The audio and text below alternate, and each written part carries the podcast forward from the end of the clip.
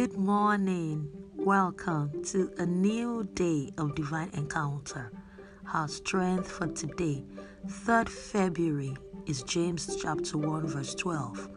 I'm reading the New Living Translation, and it reads God blesses those who patiently endure testing and temptation. Afterward, they will receive the crown of life that God has promised to those who love Him. End of reading. The more difficult life is, the more evident God's goodness is being revealed. Lord, in the midst of life trials, I will not give up. You are a good God. I believe you will strengthen and lift me. Amen.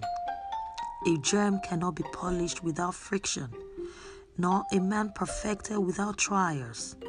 Confess to yourself, Christ in me, the hope of glory. Blessings and shalom.